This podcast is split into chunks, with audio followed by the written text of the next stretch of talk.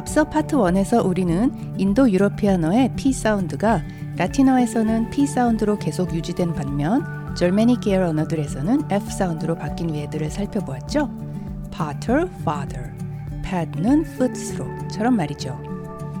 그 이야기의 연속에서 이번에는 고대 그리스어에서 일어난 비슷한 사운드 체인지를 보도록 하겠습니다.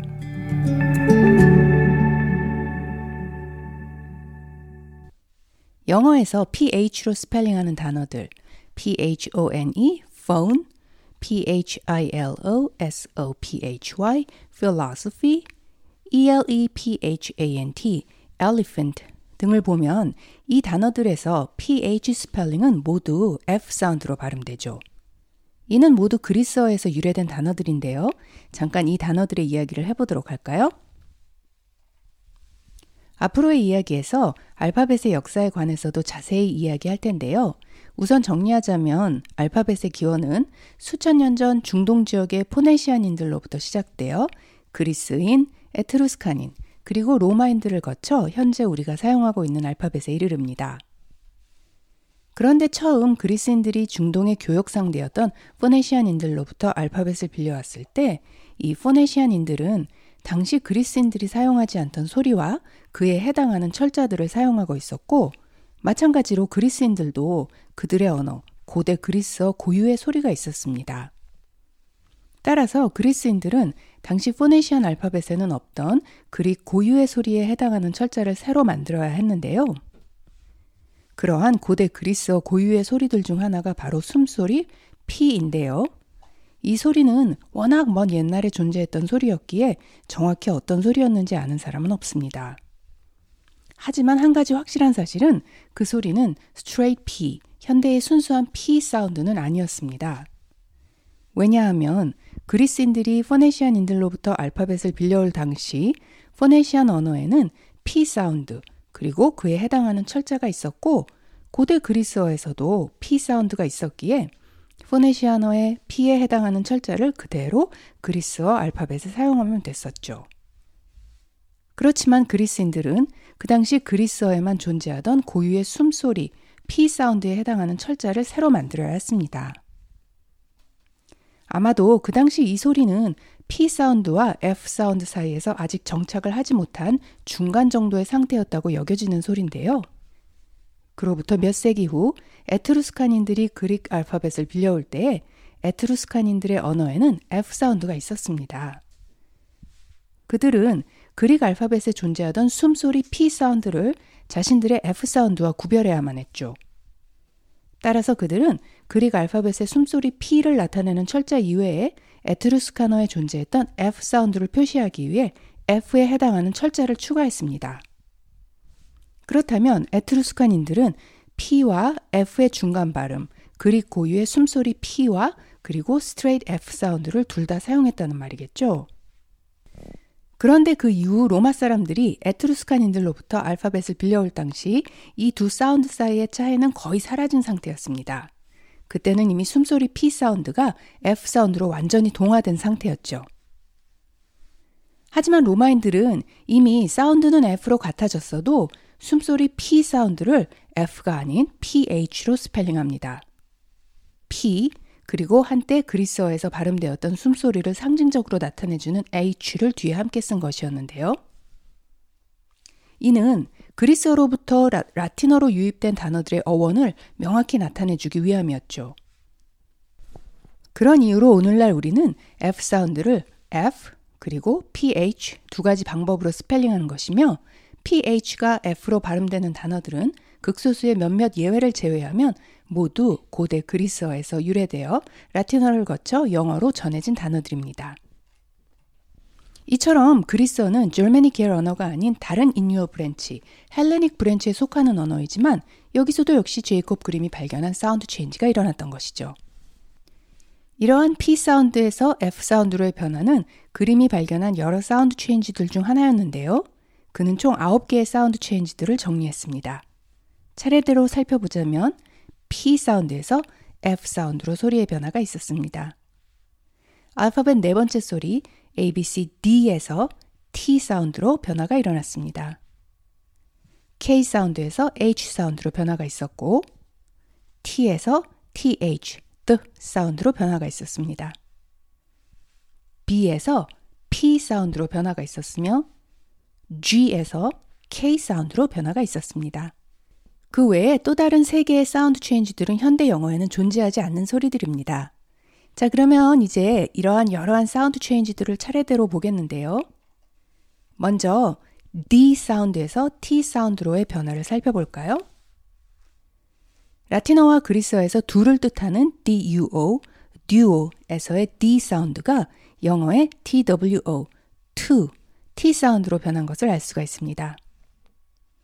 라틴어에서의 열 개의 십을 나타내는 decem, decem은 영어에서의 ten, ten으로 소리가 변했습니다. 라틴어의 이빨을 나타내는 dentis, dentis는 영어에서 tooth, tooth로 변했고요. 따라서 이 모든 단어들은 한때 인유어의 같은 단어에서 유래되어 시간의 흐름에 따라 변화한 동조어, cognates입니다. F와 P 사운드가 소리를 만드는 방법이 거의 같은 것과 마찬가지로 D와 T도 모두 우리의 혀로 입천장을 치면서 만드는 소리죠. 여러분이 직접 해보시면 dog에서 d, ten에서 t로 소리내는 방법이 같습니다. 따라서 D 사운드와 T 사운드 간의 소리의 변화가 상대적으로 쉬웠을 것이라 생각되는데요. 따라서 영어에서 D와 T 사운드 서로 간의 이동은 쉽게 찾아볼 수 있습니다. 현대 미국 영어에서의 bitter, bitter, letter, letter 등을 보면 이러한 단어들에서 T 사운드는 대체로 D 사운드로 발음되죠.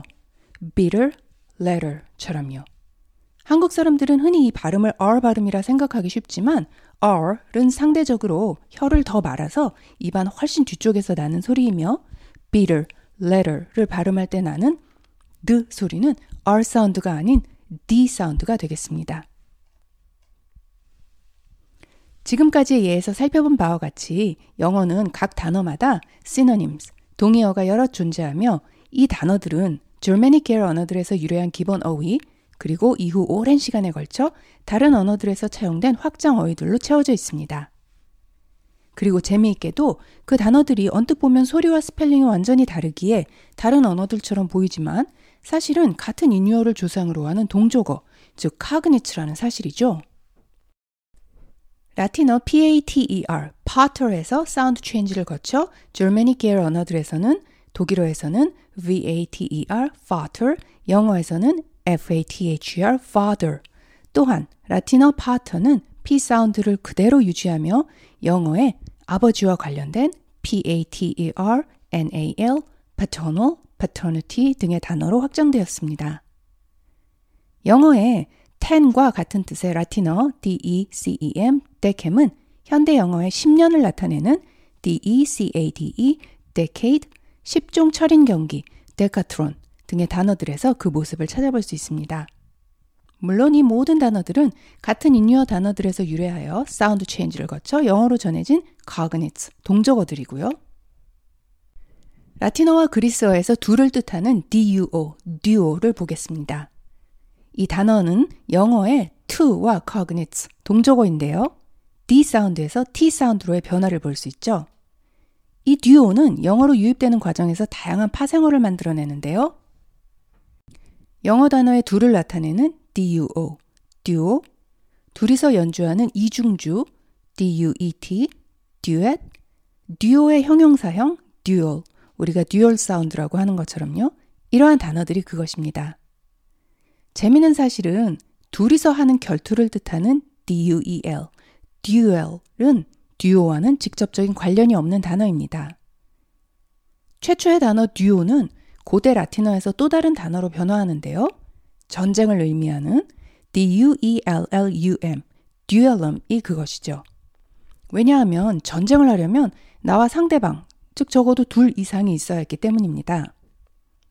따라서 duel, 듀엘은 라틴어 duellum에서 유래된 단어입니다. 정리하자면 duel, 듀엘은 전쟁을 의미하는 고대 라틴어 듀얼럼에서 그리고 dual, 듀얼은 둘을 나타내는 듀오에서 왔습니다. 시간이 흐르며 올드 라틴, 즉 고대 라틴어의 듀얼럼은 그 이후에 클래식 라틴어에서는 의미는 같지만 스펠링이 B-E-L-L-U-M, bellum으로 변하게 되는데요. duellum에서 bellum으로요.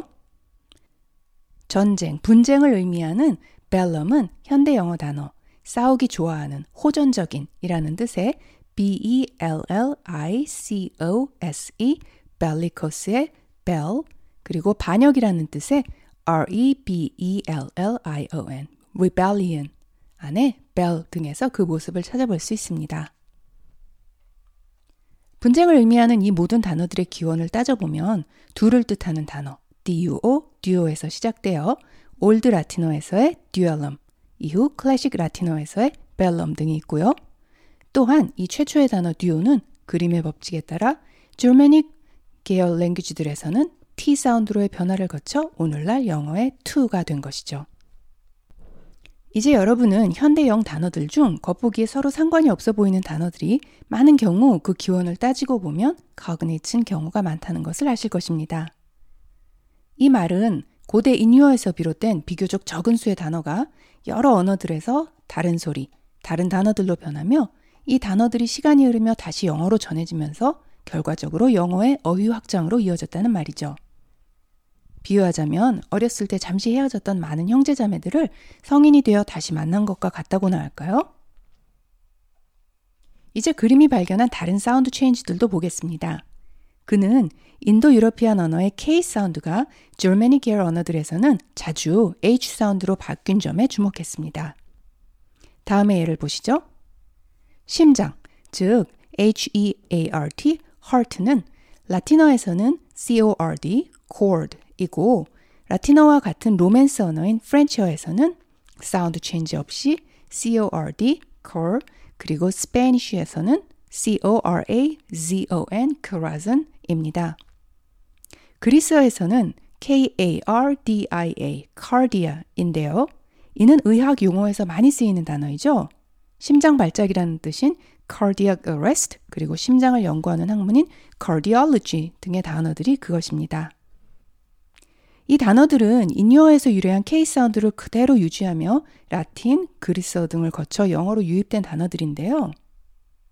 또한 이 K사운드가 Germanic 계열 언어들에서는 H사운드로 변하며 영어에서는 heart가 되었습니다. 따라서 heart, cardio, cardiac 등은 cognates, 동적어가 되겠습니다. 다음으로는 영어의 숫자 단위 백, hundred와 라틴어의 숫자 단위 백을 나타내는 캔텀을 보시겠습니다. 캔텀은 C-E-N-T-U-M으로 스펠링되며 라틴어에서의 C는 라틴어에서는 언제나 K로 발음되었지만 이는 프렌치를 비롯 라틴에서 유래된 다른 로맨스 언어들에서는 S로 발음이 변했습니다. 라틴어 캔텀은 프렌치에서는 뒤에 붙는 전미어 UM이 없어지고 앞에 C 사운드가 S 사운드로 변하며 프랑스어의 백을 뜻하는 cent, cent, C-E-N-T가 되었습니다. 이 단어 C-E-N-T, cent는 영어로 유입되는 과정에서 많은 단어를 낳았는데요. century, 백 년이죠. C-E-N-T-U-R-Y, centennial, 백 년마다 라는 뜻이고요. centimeter, 일 미터의 백분의 일 등 이러한 단어들이 있습니다. 미국 화폐 단위인 센트도 달러의 백분의 일이라는 뜻이죠. 따라서 영어의 hundred와 라틴어의 cantum은 cognites입니다. 인도 유러피안 언어의 K 사운드가 라틴어에서는 유지된 반면 Germanic 계열 언어들 사이에서는 H 사운드로 변화한 것이죠. 다른 예를 보겠습니다. 영어의 머리 H-E-A-D, head와 라틴어의 머리라는 뜻의 C-A-P-U-T, corpus은 cognite인데요. Old English에서 head는 H-A-F-U-D, Harvard였습니다. 여기서 우리는 그림의 법칙이 두 번에 걸쳐 발생한 것을 알 수 있습니다. K-A-P-U-T, corpus에서 H-A-F-U-D, Harvard는 K 사운드에서 H 사운드로의 변화, 그리고 P 사운드에서 F 사운드로의 변화, 두 번의 변화가 있었던 것이죠. 하버드는 시간의 지남에 따라 중간에 F 사운드가 없어지면서 head가 되었습니다. 라틴어의 corpus은 현대 영어의 많은 파생어를 낳았는데요. head place를 뜻하는 C-A-P-I-T-O-L, capital, C-A-P-I-T-A-L, capital 등이 그것이죠. 또한 라틴어의 corpus은 프렌치에서도 많은 수의 단어를 낳았고 이 단어들은 시간이 흐르며 그대로 영어로 유입됩니다. 프렌치에서 온 단어, 사람의 머리를 자른다는 뜻의 한자로는 참수라고 하죠. decapitation을 볼까요? 중간에 들어가 있는 carpus을 보실 수 있죠. 군대를 이끄는 사람을 뜻하는 캡틴, 또 같은 어원에서 온 노르만 프렌치 단어입니다. 우두머리라는 뜻의 chief, chief 또한 라틴어 carpus의 K 사운드가 노르만 프렌치에서는 ch로 사운드 체인지를 거쳐 chief가 되었으며 부엌의 우두머리를 뜻하는 chef, chef도 라틴 K 사운드에서 프렌치에서의 S 사운드로의 변화를 거쳐 생겨난 단어입니다. mischief는 말 그대로 a bad head라는 뜻이며 head covering이란 뜻의 cap 또 같은 라틴어 carpus에서 유래된 말입니다.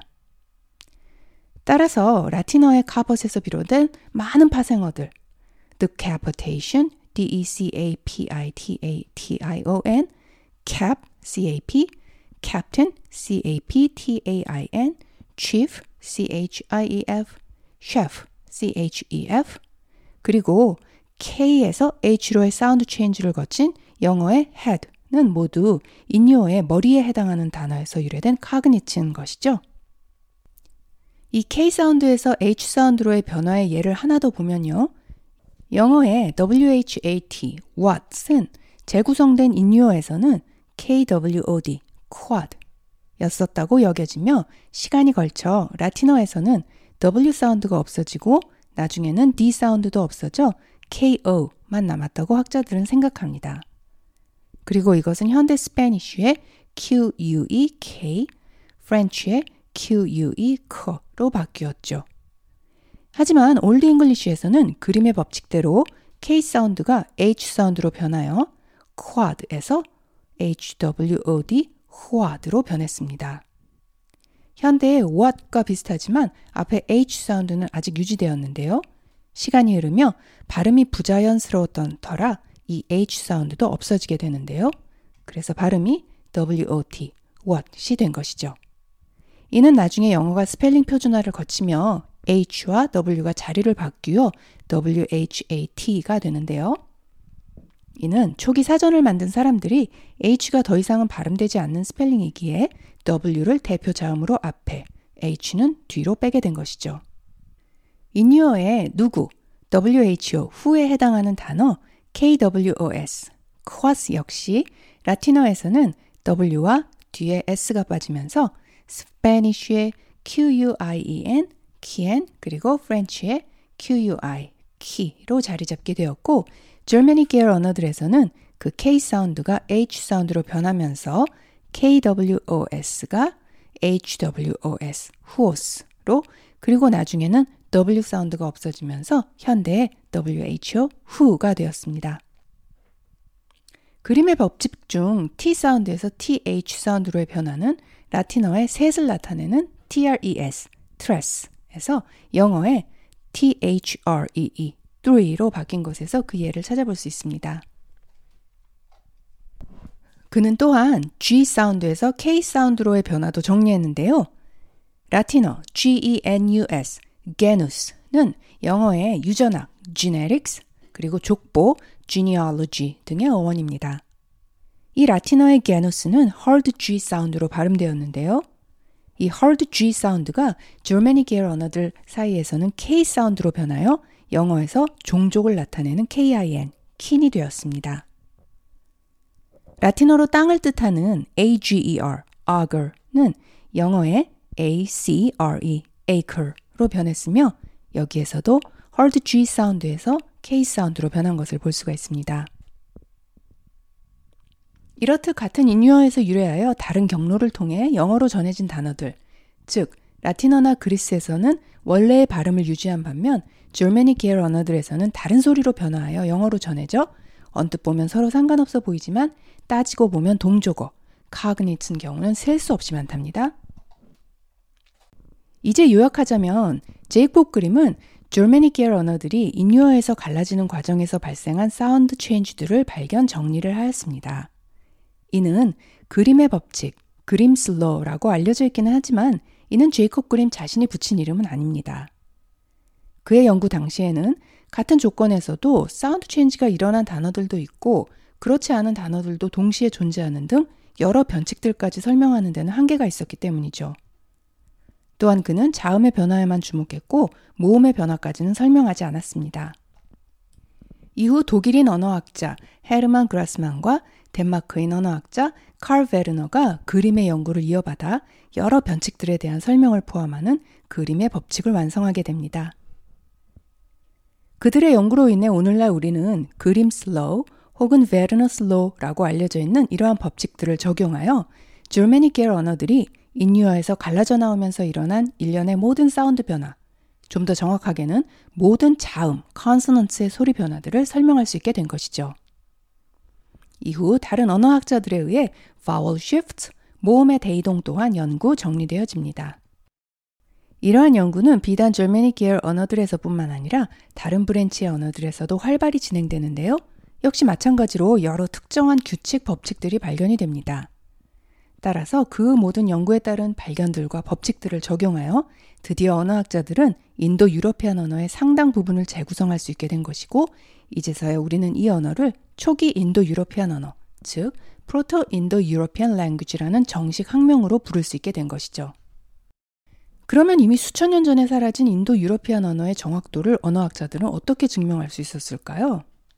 라틴어나 고대 그리스어처럼 남겨진 문서가 많은 것도 아닌데요. 이것은 인유어에서 파생된 언어들 간의 유사성이 어느 정도인지를 살펴보는 것으로 가능했습니다. 예를 들어 영어의 father는 독일어 vater, 라틴어의 pater, 그릭의 pater, 산스크리트어의 피타 등 많은 언어들과 동적어, 카그네스입니다. 또 다른 예를 들어 영어의 백을 뜻하는 hundred는 인유어 패밀리에 속하는 여덟 개의 언어에서 백을 뜻하는 단어들과 카그네스인데요. 따라서 이를 바탕으로 재구성된 인유어, 백을 뜻하는 큼텀, 케이 엠 티 오 엠의 정확도는 상당히 높다고 하겠습니다. 하지만 만약 특정 단어의 서로 다른 언어들 간의 유사성이 크지 않으면 재구성된 인유어의 정확도도 그만큼 떨어진다고 하겠죠. 다음 이야기에서는 이러한 사운드 체인지의 마지막 이야기, letter C의 이야기를 해보겠습니다. 왜 영어 알파벳에는 C가 존재하는 것일까요? C가 들어가는 단어 모두 S와 K로 대체할 수 있는데 말이죠. 여러분은 혹시 왜 C I R C L E, circle, 이를 S I R K L E, circle 이라고 스펠링하지 않는지 궁금하신 적 없으셨나요? 어떻게 C는 C A T, cat에서처럼 K 사운드, 그리고 C I T Y에서처럼 City, S 사운드 두 개를 갖게 된 것일까요? 다음 이야기에서 알아보도록 하겠습니다. 긴 시간 청취해주셔서 감사합니다. 다음 시간까지 안녕히 계세요.